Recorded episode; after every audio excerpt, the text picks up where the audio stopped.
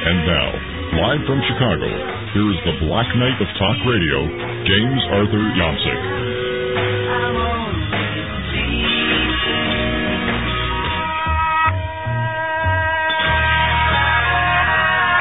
Well, apparently that's it. Uh, people are sleeping and sort of wish to remain sleeping, and hopefully we can wake up enough, a critical mass that could change things.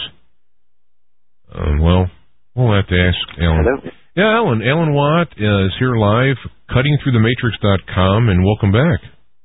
Yeah, it's a pleasure. Yeah. We have a question that just came in, and at times I I think that perhaps things can work out, and then I look sometimes and I get like a reality check of how stacked the cards are. I still think it can, but do you think that we can empower ourselves?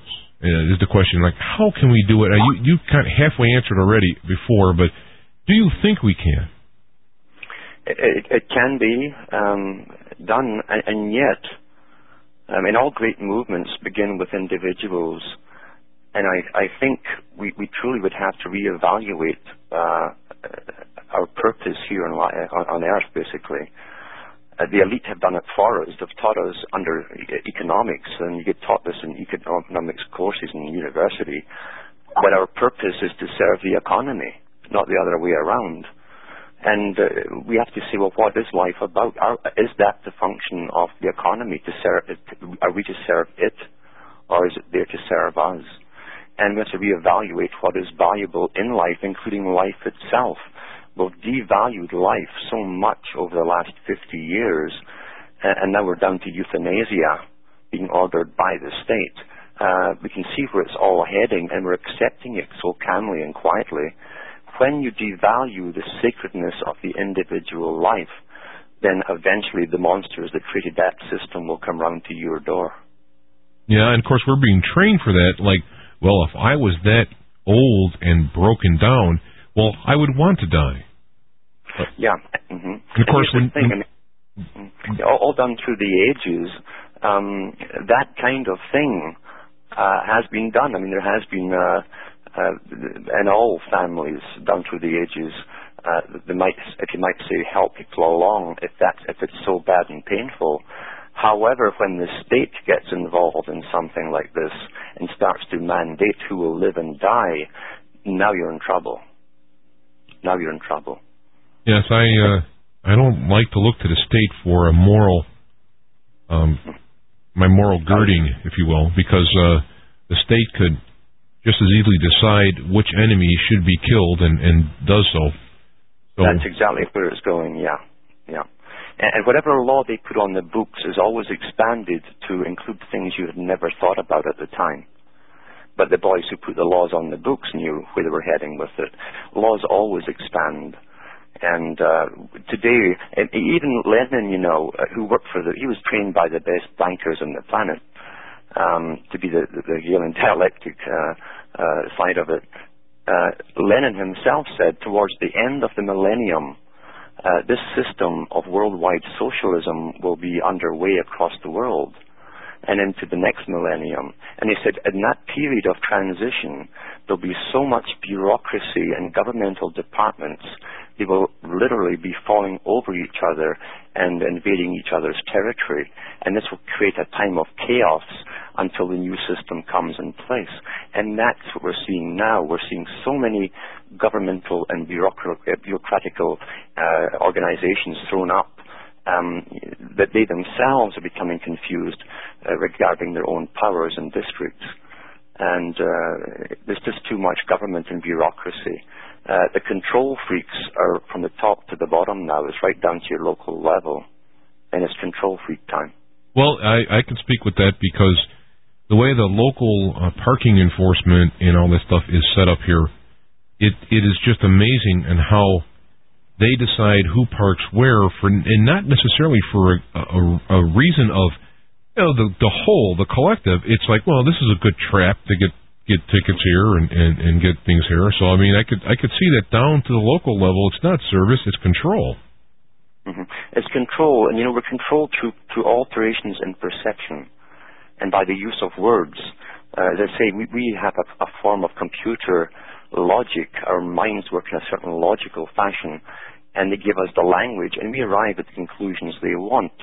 And an example of this is um, if a mafia guy comes up and, and, and, demands money from you to give to his boss, um, you, you'll hand it over and you'll say, well, we'll leave you alone or we'll let you continue. Now you put a uniform on a man and put him on the road and he stops your car and uh, demands uh, money for a ticket to pay his boss. He's got a gun on the hip like the mafia guy. Um, that change in uniform, just putting a different set of clothes on them, changes your perception of the same act. It's extortion. Extortion is extortion, you see. And, and, and robbery, robbery. And, and they they allow us to speed past uh-huh. the speed limit so that they have a legal grounds to stop whoever they choose. Yes. It's, yes. if everyone breaks the law, then they can choose who they want to decide to punish, extort, or what have you. And of course, we allow that. I mean, that's the the deal. Is is we as a group are allowing this to happen. Yet we've been trained to view or perceive the same event in a different light uh, by our training. We're trained from the from. That's why um, Jacques E. Lowell, Jacques E. Lowell was um, a philosopher and sociologist, on, on and mass psychology expert basically, who uh, did a lot of work for the UN, and he wrote books on this on, on the legal system. And he said that the public never know and never suspect that all of their entertainment that pushes courtroom dramas, hospital dramas, and, and police dramas are forms of indoctrination to make them obey a particular type of system. So they wrap up their indoctrination in a bit of a mystery to hook us to watch it, and we come away thinking that they're almost gods because the medical system and the legal system and the enforcement system are they're the main arms of this new world order, basically.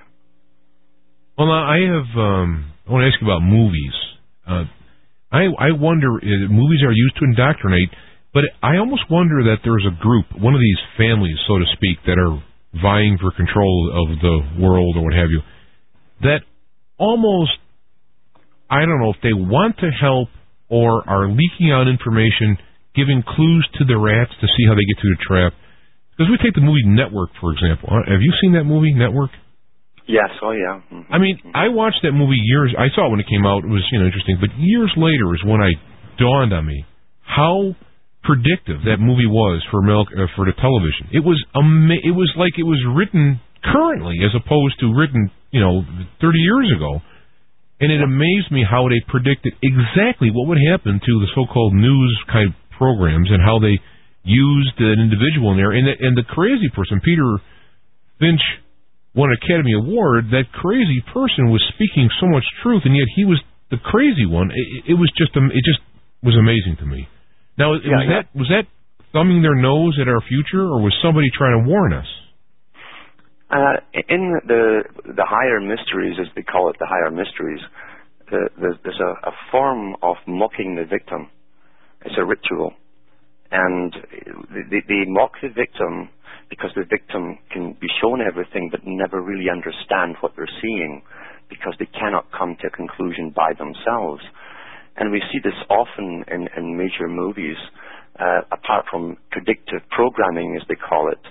Um, they're also mocking the, the, population of the world as they bring us to a destiny. And we watch these things and we chew bubble gum or, or, or we eat popcorn and we say, gee, that's a good movie. And most people never realize they've just been downloaded with a form of indoctrination called predictive programming. So it goes right into the subconscious through the entertainment uh, factor. You're not censoring it or thinking about it or disagreeing with it. You're being entertained. And that acts on your subconscious. So when you bring the system actually into uh, reality in your life, you, it's kind of familiar to you, so you simply accept it. And so we're, we're, we're actually um, indoctrinated in advance for every stage. I think that old movie, uh, Rollerball, uh, was one of the first ones to bring out the, the world corporation that ran the world. And they, put circuses on for the masses, just like Aldous Huxley talked about. He said the reason that Rome fell was that the elite couldn't provide enough bread and circuses for the people but he thought that under a scientifically controlled dictatorship, he saw no reason why it could not go on indefinitely. Now, when you couple that with uh, Zbigniew Brzezinski's book, and Zbigniew Brzezinski not only was, but is a big player in, in advisorship capacity to different presidents, um, and his speciality was mind control and psychotronic warfare, and you can read about it in Brzezinski's own book, uh, called Between Two Ages. He's talking about leaving the old age into this new system they've constructed and, and bringing into being. And one of the chapters is called The Technotronic Era, where he says that the public will be indoctrinated certain, by certain methods which they will not be aware of, but they will uh, uh, act out their, their, indoctrination in their everyday life. Now, when we so, when we you look at the movie network, I can see where there was this plan or so forth. And I don't know if it prepared us or if it was mocking us. I mean, I, when you were mentioning that about mocking the, mm-hmm. I was like, oh boy, does that sound like it. Now, what about the movie The Matrix? When I saw that, I mm-hmm. I literally my jaw dropped because it contained, I thought, you know, the truth, the way to get out of this whole matrix. And in that movie, in the fictional setting, it made the quote matrix so amazingly deceitful. I mean, we're all plugged into machines, and it may not be that graphic in in reality, but it's the same principle. Is that a? Do you think that's mocking us as well, or I, mean, I don't know? Well, it, it, what's interesting with the Matrix is that in a in a sense they're showing you in allegorical form the system as it is. Yeah. Because under economics, we are batteries, we're energy units, we produce and that's what they were. They were energy units. Um, when you look at the name of uh, um, Neo, it's it's it's Neo uh, Anderson, which means Neo means new, and Andra comes from the Greek uh, Andrew for, for, man. So he's a new son of man, Anderson. He's, he's a new Messiah. That's mm. what it meant. And also, their underground base was called Sion and Sion in, in the mysteries, even in the Knights Templar, uh, going even further back to ancient Egypt and the Middle East, Sion always meant, it didn't mean what people think it does today. Uh, the real meaning of Sion is a combination of two words, which is typical of the, the, even the ancient and modern mysteries. Psi is the first two letters for the moon. In Aramaic, it's, it's sin. Sin is the moon. And so when they wander in the wilderness of sin, they're wandering in the dark. That's what it means. Uh, on is the place in Egypt. On is also the phallic symbol of the obelisk, and that's where most of them are constructed in what the Greeks called Heliopolis, but the Egyptians called On. So Sion is a male and female combined. That's what it means. So that movie portrayed a lot of stuff that's missed by the general public. They don't really understand it. You know.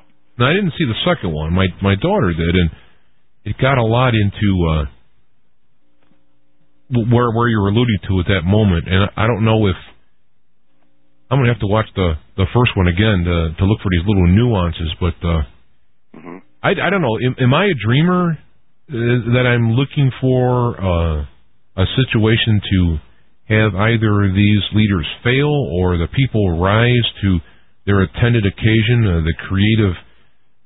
Our own self uh, creation, the ability to create our future and not be manipulated? I don't know. Am I just like dreaming? Am I the one that's sleeping? not really. Um, what you're looking for, I'm sure, is the spark within us uh, to reclaim, as I say, that uh, it's almost sacredness that human humans should have, that bit within them, uh, that life in them. Um, it, also, as you know, means a reevaluation of, our purpose here. Uh, our, we're not serving our purpose here under this particular system. We certainly won't be under the next one. Um, it, it's, it's truly up to us to reclaim our rights, you know. And we cannot, here's the thing too, all the groups that have been put up in the past were put up by the other side. They expect opposition, so they give you the leaders for oppositions and that's how they've always managed to steer us into their back into their agenda, uh, even further along the road than they were before. Um, I, I tell people don't join huge organizations because you're being misled. Uh, you got to start small, and and and demand your rights. You got to stand up for your rights because um, it's up to you to reclaim them. Nobody else will do it for you. No one else will. And that's if you think they're important. A lot of people, um, like Rockefeller said, will, will, will you know blindly obey and, and uh, deliver themselves do- docilely into our hands. And he said that in one of his speeches, you know. And the big philanthropic organizations sprung up in the days of Adam Weishaupt and uh, John Robison, uh, who was an English Mason, wrote about them. He joined the Illuminati at, at, that time, and he came out against it and said, under the guise of philanthropy, which is like the you know the Rockefeller Foundation, uh, they fund the organizations which will change society along the path they want, and so that's why they fund all the wildlife organizations. Uh, if you'll notice that the Earth Charter that was um, put forth by Maurice Strong uh, the plants and the animals have more rights than humans now.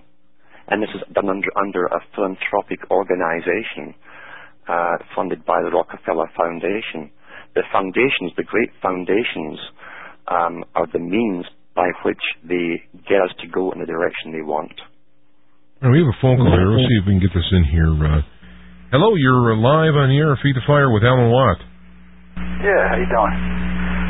Good all this information is rather, I think it's paralyzing to the average individual. And I was thinking maybe there's something you could say to give someone a little hope or a little inspiration that all's not, oh, it's impossible, it's, you know, you can't fight City Hall type message or there's nothing we can do, it's too overwhelming.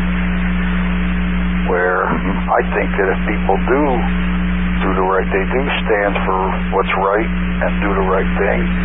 There are external forces that will come to their aid if they do the right things for the right reasons.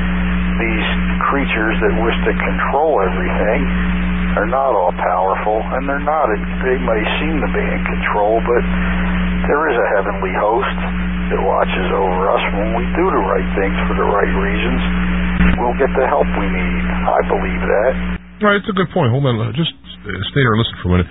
So what what about God and helping us, or angels, or aliens, or some benign force outside that has power over? Mm-hmm. Well, they're always looking for the cavalry to come and do it for us. That's the problem with. Uh, that's how we got where we are. and uh, and again, that's part of the difficulty uh, uh I was mentioning earlier. Um, about groups and organizations, they will see things from a particular trained point of view. And that's why they can't come together. That's why society is divided. Now, it's true, the elite cannot do anything in their agenda without our cooperation. Uh, all the wars they've created um, to bring about uh, their final goal, um, we breed the offspring which ends up putting on the uniforms and goes out and do, does their killing for them. Uh, you, you, see, we don't even uh, communicate with our children and, and, give them the proper values. The state has taken over and given them their cultural and, and the, their their value system, and the media has done the rest, and MuchMusic and so on. Uh, that again was explained by Bertrand Russell, one of the main workers in this field. Um, so we are breeding uh, the killers, and I knew this 20 years ago when I noticed all the movies began to change. There's always a guy in the front of every video with a big gun and a blonde hanging over him. And then out came all the video games, and I said, and the only, the only reason for these video games coming out, which were at one time were used to train the military to get over their fear of killing. It was to make them kill uh, without re- any reaction whatsoever. That's these were used by the military for years. These same video games. Well, what about what about, uh, what about the spirituality? I like uh, the caller in, in, in uh, the, the spirituality. Yeah. Um, here's the thing with spirituality. Um, what makes the average person think that, that they're supposed to sit back and something happens for them? Uh, there's a price to pay uh, in this world. This is the, this is the place where spirit and matter combine. Oh yes, I, I think I think you're, you're caller. You are talking about taking action and having somebody from uh, the other side help out, right? We have to make the first move. We have to stand for what's right and what we believe in, and mm-hmm. let the chips fall where they may. They they can kill the bodies we dwell in, but they can't touch our souls unless we allow it, unless we give in to it. But if we stand for what we believe in and for what's right, then we'll be far better off than cowing down Yeah. and going along to get along. All right. Well, we have to cut for a break here, and uh, I want to thank the caller for for calling in. And um, you know, we'll, we'll keep the phone lines open as we come back and talk with Alan Watt. And maybe we can come back, Alan. We can just start off where we left off here about this uh, uh, spiritual uh, inner power and it. So, It's a good point there, yeah. all right, everybody, hold on. We'll be back. Uh, take a break and continue with Alan Watt. CuttingThroughTheMatrix.com is the website, and we will return with To Feet the Fire IPS Media Works presentation. This is an independent organization looking for truth. What a novel concept. And we'll see how far this can go throughout this matrix. We'll be right back.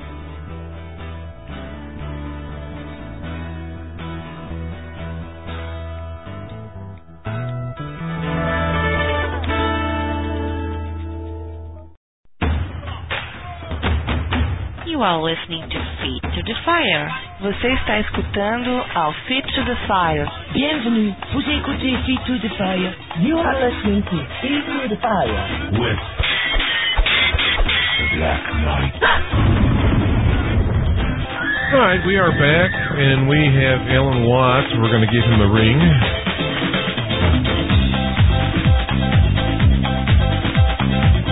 The phone lines are open, 888-863-2722. For questions.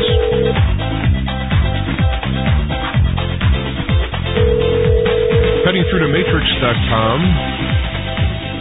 Hello? And welcome back, Alan Watts, live to the show. You're not advocating. Uh, I just want to. I, as I hear what you're saying, you're advocating, you know, trying or taking some action, and that, that it's it, it looks bad, it looks over, but it's not for sure done, as opposed to kind of just packing it in, right? Oh, oh sure, it, it's not over yet, and uh, this is the critical phase, though. It's a critical phase because people have to to speak out about what's happening. Um, we know that once the Middle East agenda is over and done with, uh, they're going to declare uh, world government. That's the next phase, and then you're really under uh, a massive bureaucracy of the UN, uh, leading, as I say, to a, system where we're more like robots than actual people. We're numbers and figures, um, and we will serve the world state. This is an old agenda, but it's not over. It's not over yet. It does need our cooperation, and at the, mo- the moment, most people are cooperating by going along with it and uh, and, and keeping their heads down, and, and they're afraid to speak out. Um, we can't be silent anymore, because this isn't just us. You see, that we're talking about. This is the future. That, everyone who can be born in the future has the same right to sentient thought and, and experience of life uh, as we have. Now, how does the how does Right the now, spirituality fit into this? I mean, is there some higher power force uh, that would help our individual growth and, and enlightenment, or is all forms, all the, the whether it be New Age or Old Age, all forms of the spirituality merely a training and control, from your perspective? We definitely know that uh, religion has always been used for control. It doesn't mean that it's all totally fake, because they need to take some truths and then take it over. We can't swallow the bait without the truth. And um, this has been done forever since the days of Sumer and probably before. Uh, they've always given us a, a theocracy type of, of um, system where it's really for us to serve the state and to have a form of order within this state where we serve it well and quietly uh, under the fear of something. Now, everyone who's born has a craving to get in touch with something beyond themselves that they, they just know instinctively it exists. And it comes on strongly sometimes, and sometimes you, you go through valleys where nothing happens. And that supposedly was always your connection with uh, this creator. Um, however, since we do wake up every day as ourselves um, in the same place, then the place of importance right now is right here. As long as the spirit is, is embodied in matter, it, it has a function. and that, of course, is what it is. It's for the spirit to to start to to alter the, the physical uh, world we live in, and that's where our values, that's where our compassion comes from. We have to have empathy for all peoples, and, and look how since Vietnam, in fact, when you started the, the days of uh, TV dinners and you sat down and watched Vietnam and people getting blown up and all that kind of thing, look how desensitized we've become, where we sit and watch the Middle East going through the same thing, and it's almost like standard fare, and we're being totally desensitized and on purpose until we, we have no connection with those people who've been blown up all over the place. Um, when we lose our empathy for other people, we're actually losing it for ourselves at the same time and our neighbors. It's a good point because people mentioned about like in Fallujah. I did a show on Fallujah about a video that came out. I received like, I mean, no help from from the general listenership, and most people uh, thought I was a traitor of some type. And I just wanted to find out if the video was true. See, I don't give our government or any government the benefit of the doubt when it comes to these things.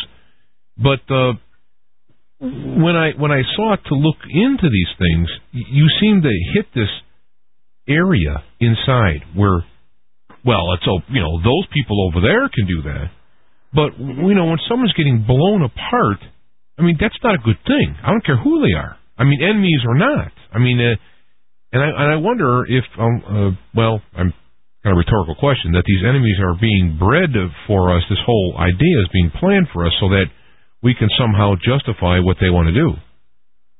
Well, they always demonize the enemy. In World War II, uh, in, first, in World War One, it was the Huns, and H.G. Wells coined that term. Somebody put that term out there, the Huns, uh, dehumanized them, and of course we saw the same thing with Saddam Hussein going into um, reclaim some of the old, the old Persian territory uh, that was taken off them actually when Britain drew up the maps after World War One, and they said that they were going in and, and bayoneting babies in the hospitals. So you demonize the enemy. It was all bogus.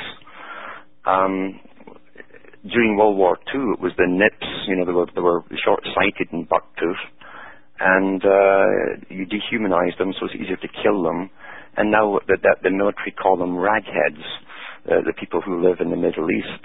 And sure enough, there's been enough exposure showing that the, the military is going in there now and, and just gunning down whole families in their homes. And those same soldiers are going to come back and, and eventually wear policemen's uniforms because over 90% of them end up in the police forces. So you better be, realize that they're, they're being desensitized too uh, to what they're doing and, and where this is all leading. We must always have empathy for people of all nations whether they're starving or being brutalized by anybody, um, because eventually, if we don't, it's our turn one day. And no one will cry for us if we can't cry for others. Well, we've seen it over and over again when Germany walked across Europe, you know, until it got to, I mean, it was, oh, the Jews, that's all right. Well, the Polish, well, well, wait, in France? Well, Britain? Wait a minute. You know, that's when uh, people started to say, wait a minute and I, I, I think it's true. I think you got a good point there. We do have a, a well, do you want to comment on that?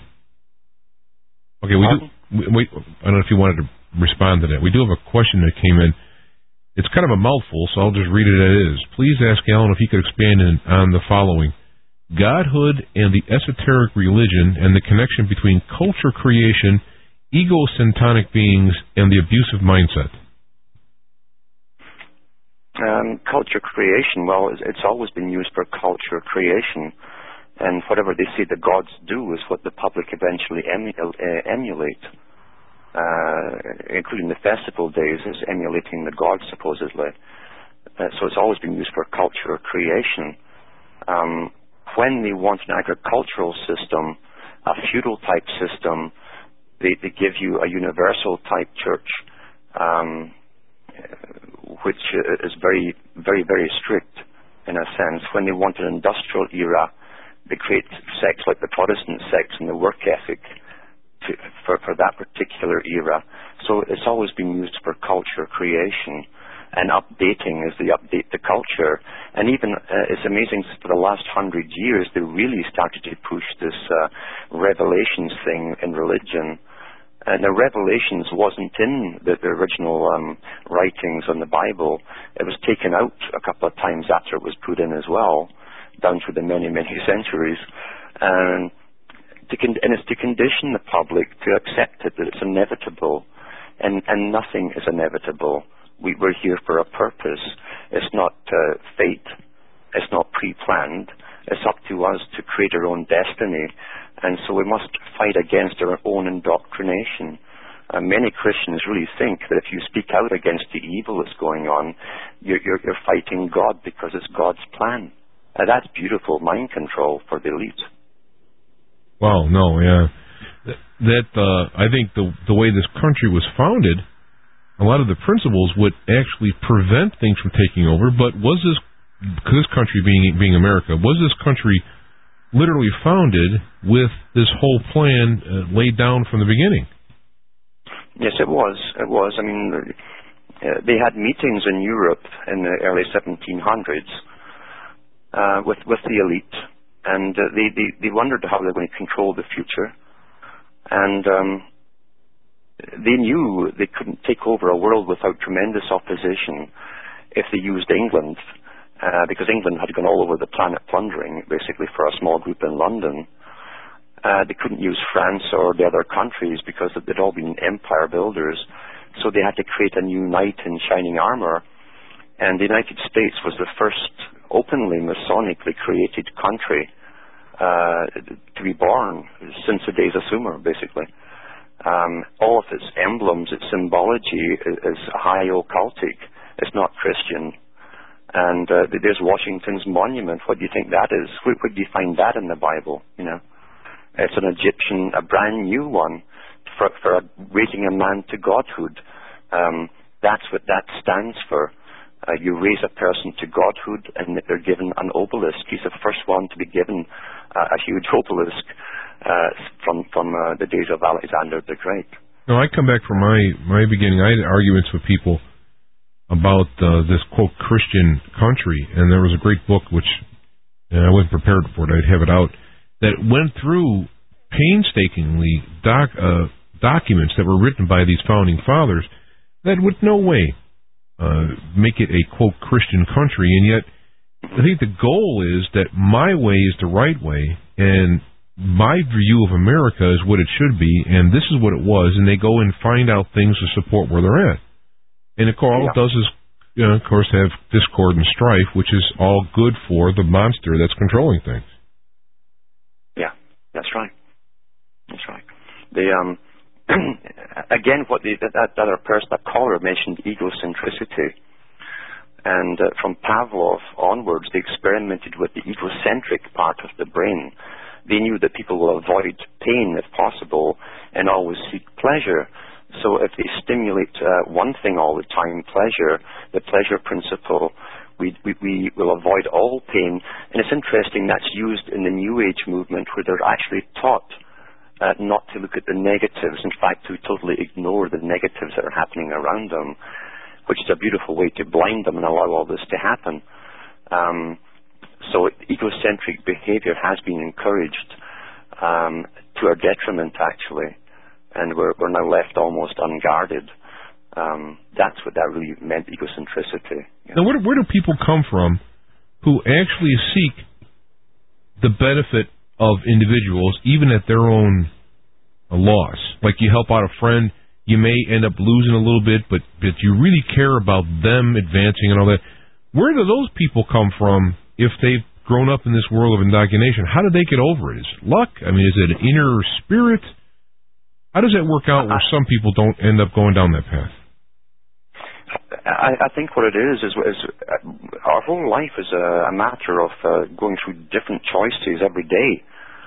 We always um, go through so many choices, we don't realize we're creating a, a destiny, you might say, for ourselves, and maybe even locking ourselves into a particular path by doing so.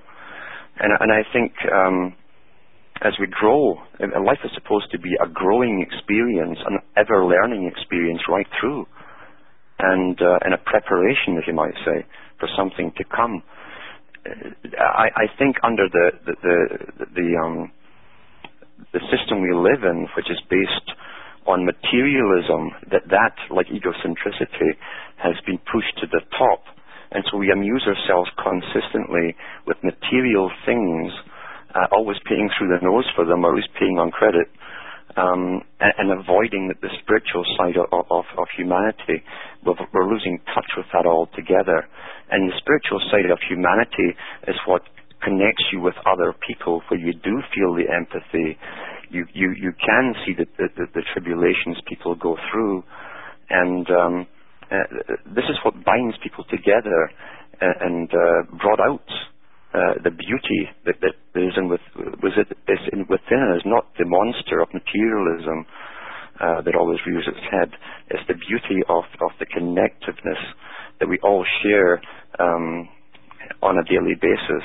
We must uh, get that back, or we'll lose everything. And it's not just for those who live now, as I say. It's for all those who've gone before. It's for all those who, who have the right to life to come and, and live a life and be a sentient, thinking being uh, full of the joys that can come your way through understanding or, or, or listening to a nice song or, or reading poetry or whatever. But uh, they have the right to, to protect those experiences. No one has the right to turn us into robots. Well, I I agree, and what I what I did, for example, my when I I have uh, had guests on about this 9/11 uh, tragedy that it was actually not only a cover up, but there was inside information, insiders acting, and that the actual collapse of the towers could not possibly have happened from the planes. Now, once I saw that information, I had to accept the, the truth. I mean, there's physics involved here. And uh, so I talked to some coworkers who l- literally laughed at first, but when I kept sticking to the facts, the physics, the temperature, the, the the the fact that there's no way that the fuel could have gotten to the point to melt that steel, which was certified so high, and I kept bringing it up. They ended up wanting to see the videos uh, that I suggested, and it seemed to me that if we just keep hounding with the truth, there's going to be some people who are going to wake up because that truth does something inside of us. Yes, it does. We, we, eventually, it builds up to such a pitch you can't ignore it altogether. It's got to eventually hit you that you can't deny it anymore. And, and that's the breaking point because when you can't deny it and you open Pandora's box, uh, you can't close it again. You've got to go on learning from there in a hurry too. Uh, and that's what people are afraid of. They don't really want to, to upset the media um, versions they've been given, this media reality they're given, uh, they are f- afraid, although they suspect there's something else going on, they're afraid to open Pandora's box because they'll have to change their opinions about so much in their own own lives. That scares them. Yeah. And that's where that uh, vision from Matrix, where taking the pill, what what color pill, you go back to Alice in Wonderland, or the other ones, you you know, you wake up and you can't turn back. We have a question coming in about, um, we mentioned alien a little bit earlier. Is it possible that these secret societies actually have a connection to some alien entities, i.e., these reptilians or Anunnaki or what have you, that have are really the people behind some of this stuff? No, the, the Anunnaki thing was thrown out there years ago, uh, and that's how you create myths. Uh, you put out a foundation, and the High Masons are very good at this uh, they get they lay a foundation and then bring out other authors to build on the, the foundation. Um, the Anunnaki really, and the old legends were supposed to be spirits of the earth. There was nothing to do with aliens whatsoever. You can only bring out alien theology in a space age when you have aircraft and rockets and so on. It would have made no sense a hundred years ago. So they always update their theories to suit your scientific period and, and mislead you again. However, and, in all the high uh, degrees of Masonry, at least the ones I've spoken to separately, they've all told me about the same initiation rites.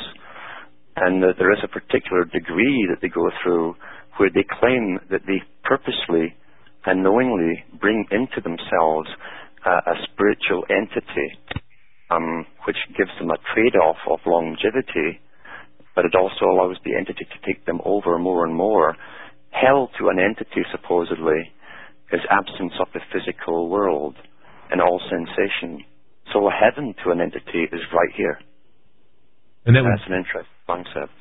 Yeah, well, it make it makes sense, and um, I could see where you know with the space age you're bringing the aliens, and that in the past they talked about angels or spirits, but it's also possible that in the past, not having the space age, that how you would describe an alien would be an uh, um, an angel or or a spirit or what have you. And allegedly or supposedly carvings. I've seen them. I don't know how the dating process is. That has spaceships, if you will, going back into the carvings in uh, Egypt and so forth. No, that they're not at all. In fact, the, the, the one that's typically used is the is the, the circle with the wings on it, and that's not a, a, a flying saucer at all. That was always the, the Egyptian symbol for the soul transcending back to heaven. Uh, and of course, the big boys again gave us all this nonsense stuff and made sure the big authors were well funded. That's another thing too. The Rothschilds uh, were one of the first ones to set up a philanthropic organization to promote certain science fiction type books for predictive programming purposes to do with space travel, etc. And that's never stopped today. Um, uh, we know that Erich von Däniken, that was pushed out in the 60s, late 60s, early 70s, well funded again, and who sold the Chariots of the Gods and a whole bunch of books and started all this uh, alien inscriptions on aliens on motorbikes, space motorbikes and stuff. Uh, one British uh, uh, enterprising investigator went over to Mexico and found the guy who was making these these carvings for him. so uh, they're very good at giving us myths to mislead us.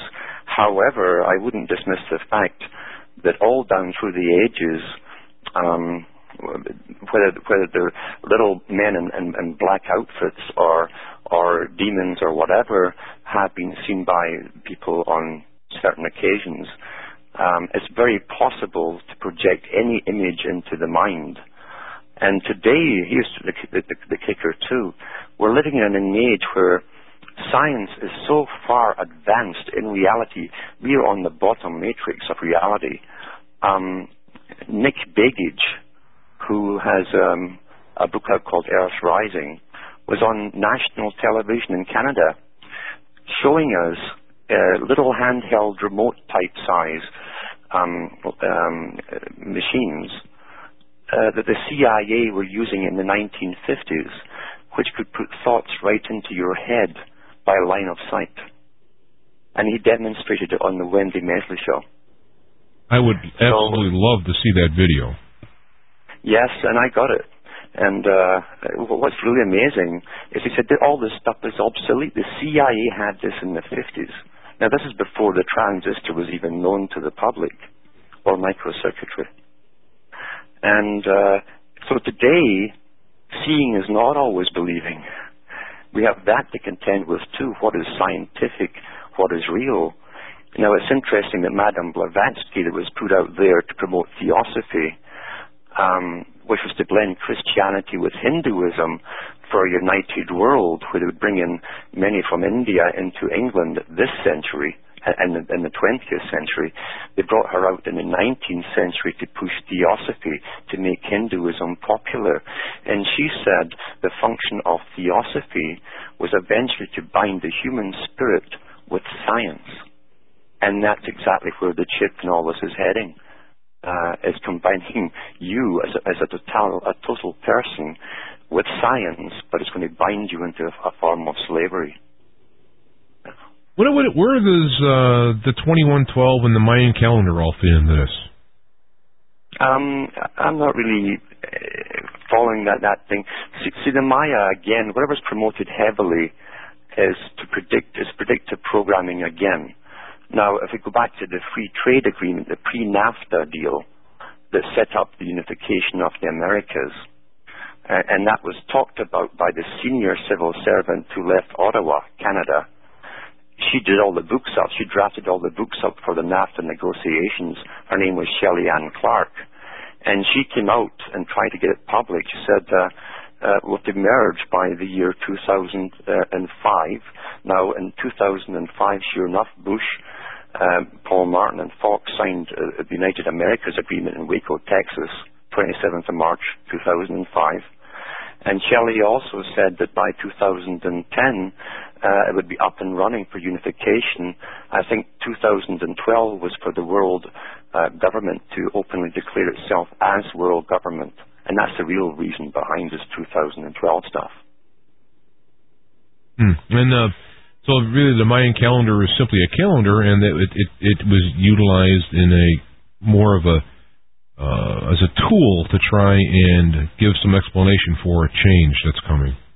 Well, here's the thing. Now, Arthur C. Clarke, Arthur C. Clarke was a high, very high Freemason uh, who worked on behalf of the big boys, the establishment, and he was given the honor of writing the book 2001, and he wrote that in the 1960s, and and the movies came out too.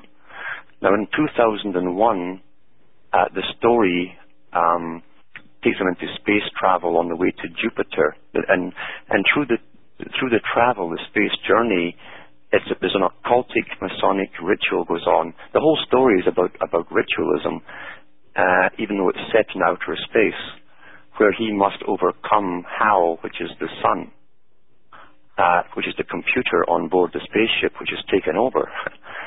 um, it kills off two of the other members. It tries to kill off the third one he beats it and, dis- and actually disables it. Hal, H-A-L, in typical coding in masonry, if you take the letter um, after it, um, you have I, then you have B, and then you have M, I, B, M, the computer, you see. Mm. Uh, this stuff is shown right in front of your face. The next movie they did was 2010, and that was also made into a movie. Right. Back in the and, and that shows you that something wonderful is supposed to happen when they bring forth a new sun in the sky. And in high occultic meaning, that means as above, so below. A new type of creature will be introduced on Earth. And it could be a clone for all we know. A new type. Hmm. What do you think about? Uh, we actually we only got a couple minutes, I should say. I'll, I'll get lost, and we'll get. I want to be able to you give information people can uh, get a hold of you or your products or books, or I know your website is cuttingthroughthematrix.com, but any other way that uh, you might uh, direct people to you? Yes, they can write to me uh, at it's um, site 41, box 4, Estaire, E S T A I R E, Ontario, Canada and uh, the postal code is P for Peter, 3 E for Elizabeth, 4 N for Nora, 1. And uh, I'll be pleased to answer them if I get around to it. Well, in, in closing, maybe we can uh, take an example. I've had uh, Michael Tsarion on here, who's an astrologer, but also talks about fighting the evil of the people there. How would that something like that fit into your view? Fighting the evil? Yeah, I mean, um, it, there is a while being an astrologer, which would fall into kind of the category of this occultic stuff, there is still a a, a, a personal freedom that he has sought for um, for people to fight out of. And I was just wondering, I only got about a minute. Um, if you see well, that, well, uh, go ahead. Yeah, astrology astrology has always been used as again a, a, form of predictive programming. It's written in the stars, so this is how it's fixed. Um, it's a form of control as far as I see. Um, I think that the individual can, can certainly ask for, for the power and the courage uh, to get through this life and to alter it for the best as much as possible. And we don't have to consult uh, uh, the stars or spiritualism to do it. We have the spirit within us if we just want to look. All right. Well, I, uh, we're at the end, and I want to thank you for taking the time, Alan, uh, to uh, share your insights and wisdom. And uh, thank you very much. It's been a pleasure. Okay, Alan Watt, cuttingthroughthematrix.com. Uh, we're right up against the wall in the end. I want to thank you for listening. We'll be back next week. Feet to the fire.